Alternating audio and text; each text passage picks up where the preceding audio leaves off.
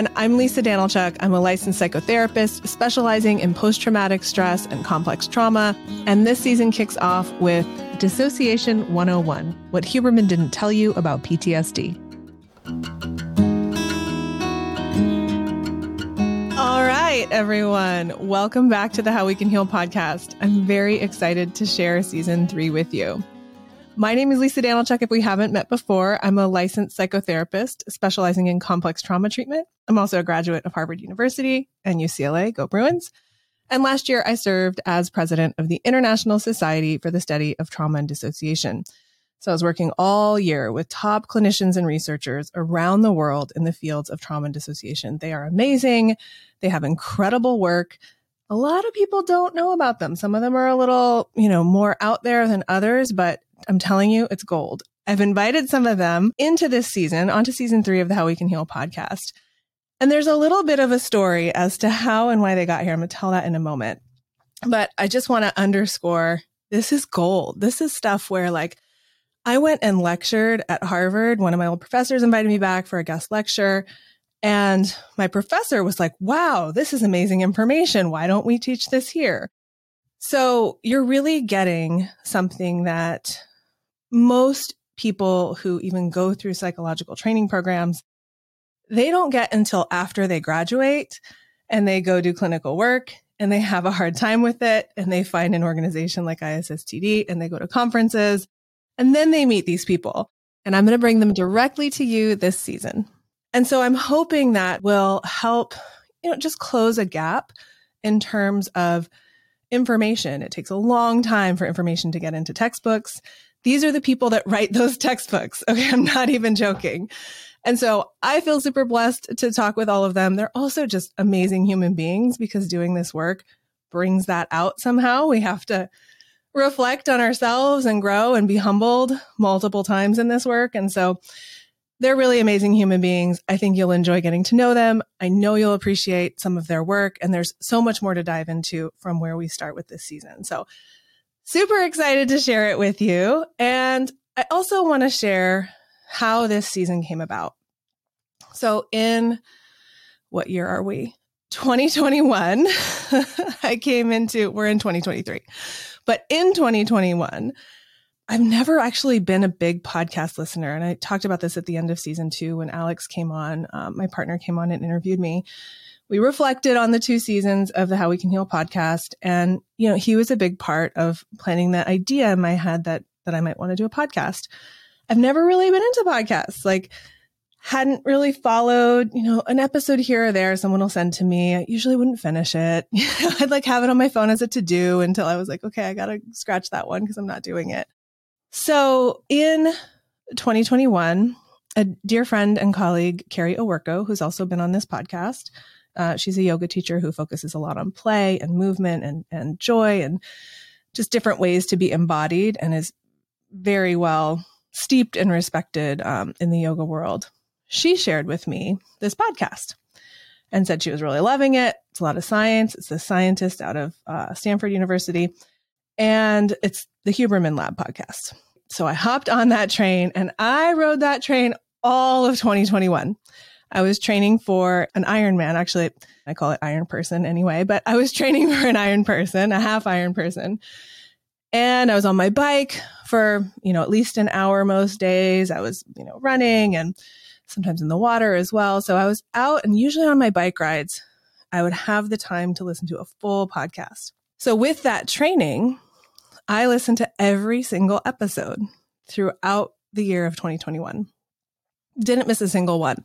So I don't know if any of you, maybe this is your podcast that you do that with, maybe. I don't know if any of you have been that like dedicated where it's really a part of your life, right? You have this person in your ear. It's a beautiful thing. And so I started hearing Huberman, Andrew's his first name, saying that he wanted to do an, a, a podcast about P T S D or people were asking for that. Of course, right? We've been through so much collective trauma. There's so much trauma out there in the world in general that for a long time we haven't really spoken to. And I think we're just starting to build this more collective awareness of, oh, mental health challenges and P T S D, and let's talk about them. So I'm not surprised people were asking for that and that he wanted to deliver, right? And I had this little inkling in me that was like, I think I know how this might go. I have a sense from having listened to the episodes that what he tends to do is review the research and then sort of present, this is what the research says. You know, and it's not necessarily a prescription you're getting from someone, but it's information, right? There's a, a deep literature review and like a sense of this is the consensus that I'm seeing in the research is what he would share. And I know, because I know the research and I know the practice and I know the people dealing with the hard problems. I was like, okay, so he's going to see some exposure therapies coming out really strong. And I really hope he doesn't say that's best practice or something along those lines, right? And I'll explain in a moment, but what tends to happen is people who experience dissociation as part of trauma, which is a lot of people, can actually be more triggered or even harmed by exposure practices that aren't dissociation informed. They're not inherently bad. It's just when we don't have this awareness of dissociation, uh, it's really easy for people to kind of not get the treatment they're they're needing and even get perhaps more dysregulated or more upset, like to have more problems in their lives as a result of, of seeking out these treatments. So I sent Doctor Huberman an email and I said, hey, heads up, this is my thought. Like, you're going to do an episode on P T S D. You might be thinking this based on the research. There's a really easy explanation to sort of fill that gap and um, make sure we're including the people who have experienced the most horrific harm, because those are usually the people with complex trauma and P T S D. So there's a, an easy way to fill that gap. Here's a few names of researchers I think you would love. And I made a list. And I followed up like the next day with more people that came to mind. And these are the people I'm having on this season. Okay. Because what happened was he responded and said, thanks so much. I don't know if he ever read or looked at their research. I get it, man. I get way more email than I can follow up on. I totally get it. Uh, but the episode came out and I listened on one of my bike rides and I probably, I'm not even kidding you, I probably cried at some point. I was so disappointed. I was so disappointed because it was exactly sort of what I was expecting, which is really common. Like you'll even hear this. I mean, this this person's a professor at Stanford. You'll even hear, hear this in training and in universities that people just miss this piece about dissociation, which happens with the most complex, challenging traumas, which we think aren't that common, but we'll talk in one of the episodes about the real prevalence of them. We also just want to be mindful that if we're giving out some sort of direction or advice or, you know, gleaning something from the research, that we're not continuing to neglect the folks who fall at the far ends of the spectrum in terms of being having been harmed so profusely. So I was disappointed because I felt like the episode would be helpful for people who kind of needed it the least, people who maybe had, if this is in your, your language box, we might talk about it this season, but had low A C E scores, right? Like not a lot of adverse childhood experiences, people who had a high resilience score, people who had resources growing up, supports, relationships, places to go when there were problems. People who have that kind of steady, supported, psychological, cultural, familial, whatever base would be, tend to benefit more from what was presented in that episode. And I'll share a few clips so you can hear the little pieces that really stuck with me. Uh, but those are the people who are going to hear, oh, E M D R is helpful. Oh, telling your story is helpful. They'll go do it and they'll feel better. Those are people who maybe grew up in a healthy, happy home, experienced a single event trauma like a car accident or a natural disaster, or, you know, a single event that you can kind of constrain in time. Those recommendations are actually helpful for those folks. Now, when we talk about folks who don't have high A C E scores, you know, who've had a lot of adverse childhood experiences, who've grown up with neglect, who've grown up with physical, mental, emotional, social, sexual abuse, who've been exploited in any way, those are the people who, if they're listening to that episode and they go, oh, I should tell my story, I should get E M D R. It's not that those things are inherently bad or wrong. It's just that they're so delicate. The more trauma, the more complex trauma, developmental trauma someone's been through. You really need someone, if you're going to go and dive into these experiences, you really need someone who can hold your hand and pace with you and know when and how to tell if those instruments, if those tools are of service, right? So I want to break all this down for you in today's episode and just spell out what's in my mind, right? Crying on the bike, like, why, Huberman? I loved your dog. You've done me wrong. The sad thing is, like, I have mad respect for anyone running a podcast. That's a super successful podcast. I, I give a shout out to Huberman for all he's put together. And, and I mean, I know from listening, like, he prepares, like, there's work, right? And I know from running a podcast, like, there's work, especially if you're putting it out weekly. Like, I'm not trying to be a hater, but maybe a little bit of a squeaky wheel in that we do need to pay attention to these things. I, I stopped listening to the podcast after that. Like, I was crestfallen. I was disappointed.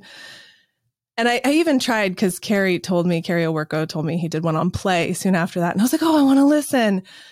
But honestly, I kind of lost a sense of trust in the information because I felt like I was really leaning into it, you know, this information on exercise science or whatever. And then I started going, well, if I feel this way, who else is like really niche in a field and there's things that are missing? So kind of sadly, it broke that foundation of I'm really leaning into this information and applying it to me. I always listen with a grain of salt. Don't get me wrong. Anything about physiological, like exercise science and performance, I'm like, was this done on middle-aged women? Because if it was done on young men, it's a totally different story. So I'm always listening with a grain of salt, but I actually just couldn't.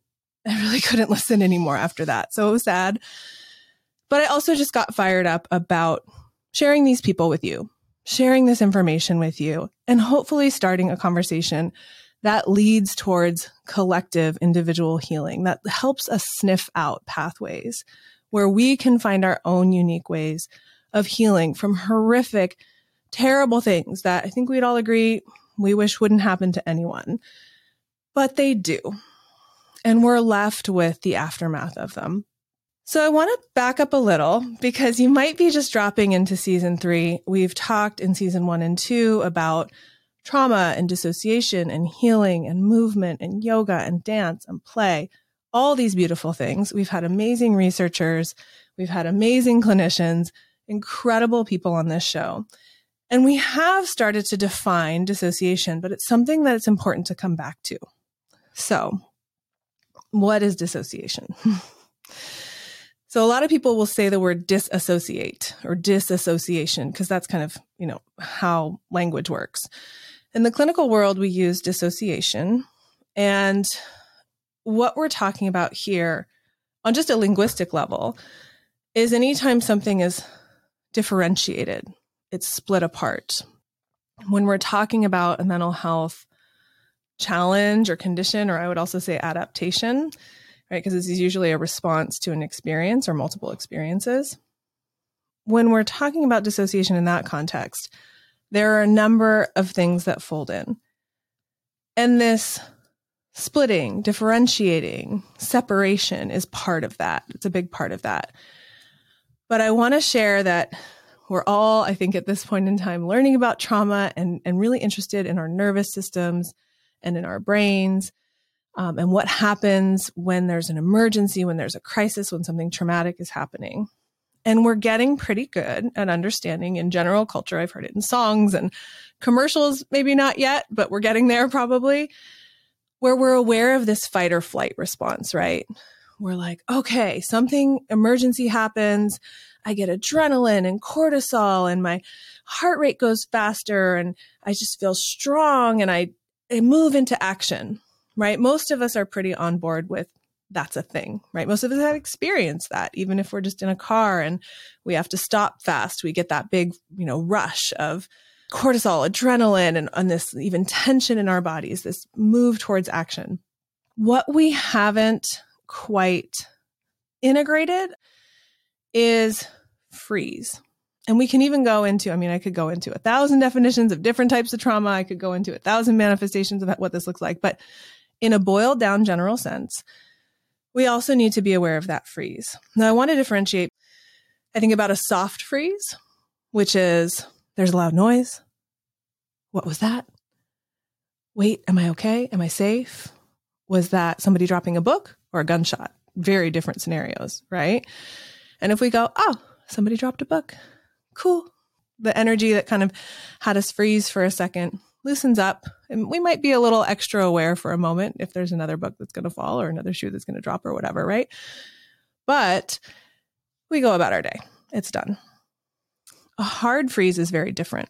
And it's very common for people to get to this place, especially with physical and sexual assault and abuse. So we start with maybe a soft freeze, what's happening? And then if we go, oh, I'm not safe, we might run, we might fight. And then if that's not working, there's a tipping point. Sometimes we'll call this fright, right? Where it's like an oh shit moment. Oh shit. I'm trying to get to safety. This monster's chasing me down the street. I tried running. It's catching up to me. I'm trying to fight it. It's much bigger than me. And what our bodies tend to do there is they either start to flag really quickly, and they'll usually drop into a hard freeze. We might call this tonic immobility. We might call this, you know, in terms of a polyvagal theory, dorsal vagal. I know that's a whole other conversation we're not going to get into today, but there's a lot of names for it. I just call it, for simplicity's sake today, a hard freeze or a faint even. People will perhaps go unconscious, perhaps still be conscious, but body goes limp. This is a really deep brain response and decision, quote unquote. It's not that you're thinking, hmm, this monster is chasing me down the street and it seems pretty big and I don't think I could fight it. Maybe I could try, maybe not. It's not that you're in cognitive space here, and it's not that you have the on or off switch consciously to go, let's freeze now, or let's freeze in three seconds. Your body, based on the way it's evolved, makes the judgment call. This is the best way to, to survive. This is the best way for me to make, make it through this, is to go limp, to go numb, and to not feel what's about to happen. Because if that monster is going to terrorize you and eat you with its sharp teeth, it's better if you don't feel it, right? So we go into this hard freeze. Like I said, some people faint. So there's different layers of consciousness. You might be very aware, but not able to move your body, might not be aware at all. Some people get the sense, here comes dissociation, of a separation of their consciousness from their body. Like they're looking at it from the outside. They're watching it happen. They're not feeling it. They're not in it, but they're watching it. When we talk about dissociation, we're usually describing some experience. Now, I'm just using a monster running down the street because that's probably not going to happen. I don't want to, you know, I'm trying not to give stories that are going to overload you with more trauma because you get enough in the news, right? You get enough in life. But we can, most of us, imagine or have experienced something where we just, body turned off, right? A really important piece of this is in, particularly in sexual assault survivors um, and rape survivors, people blame themselves for, why didn't I fight? If the go-to response to trauma is fight or flight, why didn't I fight? Why didn't I push this person? Why didn't I, why didn't I harm them? Well, if your body decided to hard freeze and shut down, you couldn't. And your body was looking out for what's going to get you through this. Not what's going to be fun or easy, but what's going to keep you alive. So dissociation, I see, as very much a survival tactic. Like your body's ability to survive really horrific things. I could say a million more things, but I think that's a good intro and summary for today. Okay. Now, when I talk about exposure techniques in, in therapy, there's something called exposure therapy. There's also things that are going for the emotion. So we might have dissociated. We might have split off a memory. We might have amnesia to an experience. We might not remember the details of what happened or not even know what happened, especially if it's when we're young. And in, you know, really extreme cases with dissociation, we can even develop different sort of personalities, identities within ourselves. Some people will, you know, on, on social media and stuff, and seen people identifying more as plural, and they like that term better. There's like multiple people living inside one body, like really with different identities, different genders, different stories, different emotions. Like this can get, I think, for someone who hasn't thought about this, like pretty complex. If we're experiencing things over and over again, our whole identity and worldview is going to shift in response to them. So exposure techniques are trying to get in there and bring up the emotion of the trauma, evoke things that have been repressed or suppressed or dissociated, connect with whatever's still alive in there from the trauma that we're maybe reliving, reenacting, looping back to emotionally through dreams, through thoughts, through relationships, through choices. There's a big strength in, in some of these techniques. And one that I practice personally is called E M D R, Eye Movement Desensitization and Reprocessing. It's become very popular. I use it with clients. And it's basically started with eye movements, but but came to this foundational theory and understanding that bilateral movement, tapping in your hands, movement of your eyes, listening in your ears back and forth, tends to stir something up that allows us to access maybe some of these memories that have been fragmented, that have been tucked aside, that have been saved for later because they were too much in the moment. And we can bring them, ideally in therapy, we can bring them to a place where we can address some of those needs, work through some of those emotions.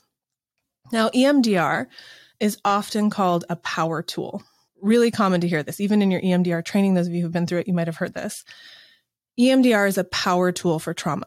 If you've been through one thing and there's this memory or this thing that's stuck, you might want to grab that power tool and go for it. You got a solid foundation, all the safety checks in place. You know, it might just be really helpful to have that power tool. Now, if the, it doesn't feel like there's a solid foundation or the safety checks aren't all in place, like, I don't know about you, I don't use a lot of power tools. I wouldn't use like a, a chainsaw or a drill or something without, you know, or I don't know, what is welding? What do they call those things? Like a, a flamethrower. That's not what they're called. But like, I wouldn't use those things without the proper gear, without the proper training, and without a sense that like, I have a narrow enough scope that I'm going to use this power tool and it's going to fix the little thing. So what happens when folks have experienced a lot of trauma, complex developmental trauma over time, it's interconnected and complicated in terms of their identity and their relationships. And if you just go into that with a power tool, without having some kind of lay of the land, without understanding that trauma A connects to trauma B, connects to trauma C, connects to family relationships, connects to work identity. If we don't have some sense of that map and we go in with a power tool, what do you think might happen? And I just have an image in my head of like an entire house falling down. Like you go in to fix, you know, the frame on the front door and you don't have all the safety checks in place. And then, uh-oh, oops, collapse. And so it's not, you know, it's not a far reach as a metaphor in terms of what bringing in an exposure technique can do when someone has experienced really complex trauma. Okay. So E M D R is this trauma processing modality, this tool we can use in therapy, not inherently good or bad, but inherently pretty powerful. And so we need to respect that power. In terms of how it works, you know, it's going in there, trying to get to the root of the trauma to bring that to light. If someone's response to something really intense was to distance from it, I mentioned that monster earlier, right? And you're like, no, I can't see this. I'm going to go out of my body. I don't feel any of it. And then we bring up, okay, let's go to that strong memory. What do you think they're going to do if we as mental health providers or people trying to help go, get in there? Tell me the story of what happened. Let's feel the feelings now. They're probably going to do the same thing again. They're probably going to go, mm, nope. They might distance from you. And some of you may have experienced this. You have a someone in your family who was in combat. They come back. You're like, tell me, tell me, let's talk about it. Let's talk about it. And they're like, bye. I don't want to hang out with you. And one thing that I've seen show up in research on exposure techniques like E M D R is researchers assuming or gathering that someone's okay or they're fine or they're better because they're not presenting with hyperarousal. They're not presenting with fight or flight, right? If someone's experience of a trauma led them to dissociate, to hard freeze, anything along those lines, and we reintroduce a trigger or a memory or an aspect of that trauma to them in efforts to heal. It is very common, if it's too much too fast, which it can be, and often it is in these cases, for them to do the same thing again, for them to shut down, for them to hard freeze. And then you go, how do you feel? Fine. I don't feel anything. And researcher takes notes. I'm just imagining a scenario. Done. They're fine. They're healed. They're better. But not feeling anything is not the desired outcome. There's like a common saying in somatic therapy world, like feel it to heal it. But we need to do that in a very supported and often slow and paced way with these big ticket items, with these really horrific traumas. One of our episodes this season, uh, which you'll be able to listen to uh, right away, is Megan Zippin, who had her foot on the Boston Marathon finish line in twenty thirteen, the year of the bombings. It's been ten years, y'all. It's been ten years. And that's not done. That's not fear that's been erased. That's not trauma that's been resolved, right? There might be aspects of it that have been healed, that have been worked through, that's different now. But there are a lot of these things that happen, and it's going to vary individual, you know, case by case, person by person. But I think when we say we can just check the box, six sessions of E M D R, you're good, you're done, you'll move on with your life in a totally healed way, that really does a disservice to folks who've been through horrific things and who are in a long-term, maybe even lifelong process of healing from a traumatic experience. So I don't recommend E M D R in general for complex trauma and dissociation unless all those safety checks are in place. Now, what are some of those safety checks? A long-term therapeutic relationship, mapping of like, what was your family like? How did this experience or these experiences we want to target, how do they fit into your overall identity or, or identities, into your story, into your narrative? Do we have a sense of the relationships that were impacted? Now, we're not going to have every detail ever, even within our own minds, but we have a sense of the lay of the land, just like someone might come to your house and assess, all right, these beams are strong, so I think I can go and drill on the front door. I'm just going to check. Make sure the house isn't going to fall down. When we have that foundation, the relationship, some kind of lay of the land, and some kind of specificity around what we're doing, what's the emotion, what's the particular time and place in a nar- as narrow a scope as possible that we're going for. And typically with exposure and with E M D R, we're looking for that earliest and strongest thing. And, and I think with dissociation, doing that sometimes is too much and too fast. And we're going to also have Michael Coy on the show, and he specializes in dissociation and E M D R, which is a rare specialty. He's going to talk us through some of that as well. If we're doing E M D R as a clinician, as a client, what are some of the things that will help it be helpful if I have complex trauma, developmental trauma, dissociation, dissociative identity? All right, so we'll get there into specifics. But in general, I hope it's making sense as to why I wouldn't say E M D R, go for it. What tends to happen is people with complex trauma histories try E M D R. This thing that's supposed to help that everyone says is the gold standard of treatment now. I did it. Everyone said I should do it, and I did it, and it didn't work, so I must be broken, right? There must be something wrong with me. And if you've felt that, if you've experienced some gnarly things in your life, some difficult trauma, and you've gone and done this technique that is celebrated and recommended, maybe by therapists, maybe by friends, maybe by research, and it hasn't worked for you, I'm here to tell you, it's not you. That doesn't mean you're broken.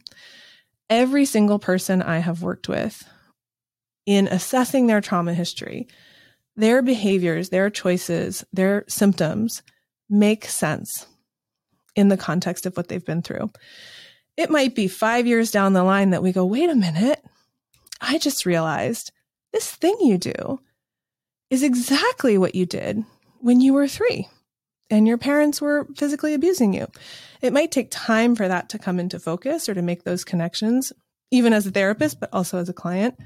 And sometimes E M D R and things help us make those connections. But it's not you. So I'm here to tell you that if a, a modality is failing, it's just not the right modality or the right time, or, or maybe the right sort of structure and provider. And that's, there's a lot of moving pieces there. And I know when you're going for your own healing, you just want the, the foundation to be strong. You just want to sit in a chair and have someone help. And I hope that you can find that. And I hope that this episode helps you to find that and helps you to know it's not a lost cause. You're not a lost cause. If you keep gently showing up for yourself and trusting too, if something does feel like too much, expressing that, pacing, there is healing to be had. I've seen it, right? I've seen it. It's not always as fast or as pretty as we want it to be. It's usually not as fast or as pretty as we want it to be. Um, which is part of the appeal of these techniques, right? We like have studies, and usually the studies have limitations in terms of, you know, you can, can't be on too many medications or have too many diagnoses to qualify. So we have these studies that are really clean and clear, but life is not a research lab, right? And so we can't always compare ourselves to that. And it's really important, I would just say, that you trust yourself and trust in your capacity to heal slowly over time. I want to underscore one more thing, which is just what's problematic about encouraging people to tell their story. Here's one of the clips I'm talking about from the episode. So the thing to embed in your mind is that recognition of the early traumatic or fearful event in detail over and over is key to forming a new non-traumatic association with that event or person. A detailed recounting of the traumatic and fearful events is absolutely essential in order to get the positive effects of prolonged exposure, cognitive processing, and cognitive behavioral therapy. I gave the example of a combat veteran returning from combat, going back home. There's all kinds of ways that that can be really challenging to readjust. But again, if the thing that happened was traumatic, it's kind of by definition too much emotion, too much too fast, whether we went into fight or flight or a hard freeze, there was a big body reaction. There's a lot of intensity there. So when we, as well-meaning friends, family, say, tell me your story, it'll help, it'll help you heal, we're kind of doing an exposure thing, right? We're going, let's go there, let's go there. And, and their bodies and the symptoms usually are trying to do the opposite. They're trying to not go there. So what's safer is to build a relationship and rapport and to make it possible. We can talk about it if you want. You want to go there today? No? Okay, let's go for a walk.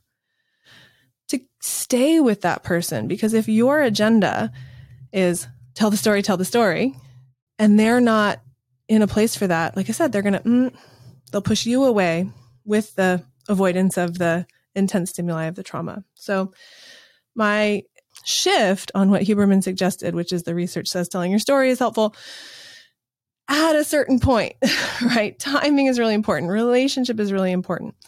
And instead of thinking of going into the trauma again, the big reframe I want to share today is, can we build a space around this person relationally, physically, that feels safer than whatever they went through? Shifts their physiology in a way where their body at a really deep level can go, oh, okay, I think I'm all right now. And their body can assess, you're also maybe a safe person that I can say how I felt. I can say one thing that keeps coming back to me that's really painful. And I can kind of, you know, give some air to pieces of this and test it out. So rather than going in there and trying to get the narrative and get, you know, let's talk about it, let's talk about it. I mean, two therapists as parents over here. They wanted to talk about everything. I was like, please, Lord, yell at me. Like, do something else. I don't want to talk about it. I'm young. I don't have the expressive capacity. So not just for that reason, but for all the reasons I'm sharing.